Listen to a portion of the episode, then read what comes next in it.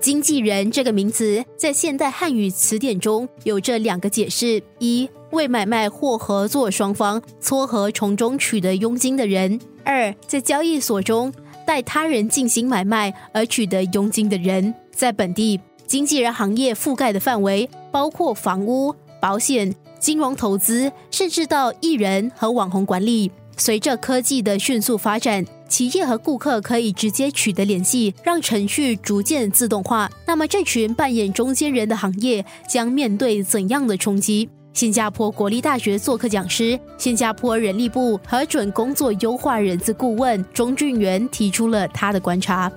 那我记得在十年前呢，我在接受访问的时候呢，有人就问我，像保险经纪啦、房屋经纪啦、股票经纪啦，他们会不会被取代跟替代？这是很有趣的问题。很多人讲他们将会失去工作了。新加坡的这个保险从业的数据，截至今年三月份呢，保险从业呢的人数呢，从去年的七千五百多个呢，增到八千三百多个，他们人数反而增加了。这代表什么呢？工作不是应该被替代，怎么没替代？从事人反而增加了。我们来看另外一组数据吧。那整体的这个保险业的业绩呢，上。百分之十一，你工作存在与否呢？跟你的工作有些时候没有直接的关系，跟顾客的需要有很大的关系。那我们讲说，在网上买一些保单啦，可能很简单，但是谁可以根据你的实际要求，给你最真实的这样的一个建议？又或者是网络真的可以取代消除我们的疑虑吗？还是越多选择等于没有选择？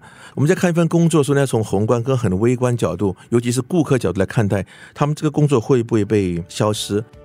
互联网巨头谷歌、大马西控股和咨询公司贝恩上个月联合公布的东南亚数码金融服务报告指出，到了二零二五年，区域数码金融服务约占整体金融服务收入的百分之十一。如果有完善的基础设施、充足的资金和政策支持，数码金融服务收入届时有望进一步增加到六百亿美元。报告认为，区域消费者当中包括新加坡，对金融科技和消费科技平台的接受度将日益提高。新进场的公司也能迅速赢得消费者信任，拉近与资深业者的差距。看准这个需求，本地智能投资平台 station way 在二零一七年七月进场，让消费者在无需经纪人的情况下，线上自助进行理财规划和投资。经过分析后，station way 的投资总监林宇长得出不同消费者的特点。其实很有趣，平均的这个年龄是三十二岁。其实有三组不同类别的顾客，我们有三十岁以下比较多人，可是每一个人呢，他的储蓄也比较少。然后呢，中年级的大概都是专业人士啊，这三分一的都是。在基金界、在金融界里面做事的人，也有会计师啊、律师啊，有很多不同专业的人士啊。这一部分呢，其实是最好的顾客，他们最会认知风险，他们也不喜欢太过冒险，也不只是看利润。所以这些顾客呢，其实说也是最适合的，百分之三十到四十五岁之间。然后有还有另外一组呢，就是比较富有的，四十岁以上哈，这一些人就比较少人数，可是每一个人的这个储蓄多了很多。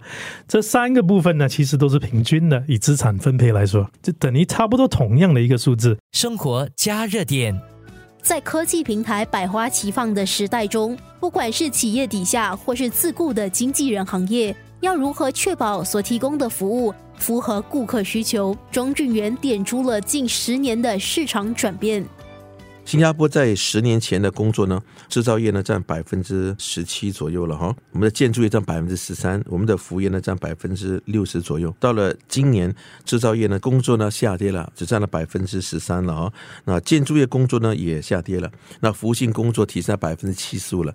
这意味着什么呢？这给一些人资总监带来怎么样的启发呢？服务性工作增加了嘛？我们的人总监就要从这个顾客角度来看待我们的工作流程，是不是有些服务职能的缺口满足不了顾客的需要，那如果是的话呢？不单是竞争者会替代你。别的行业也会替代你的。我们讲德士对吗？呃，他们在科技化稍微慢一点点，就给电招这样的服务给取代了。站在行销学的意识公司里边呢，顾客需要永远排在第一位。我们的员工要掌握些什么新技能，更好的服务我们顾客，我们就会进行这工作的细致化。人做不来工作呢，电脑可以辅助，会把它做更。像人总会下班嘛，但电脑不会累的，电脑可以回答很多的问题的。但是回答这些问题的时候呢，不能够自己凭空想象，我们得从顾客角度里面去了解、发掘这个东西。那这就是我们讲的一个好人总监，要给员工掌握今天的技能，还有呢未来的技能。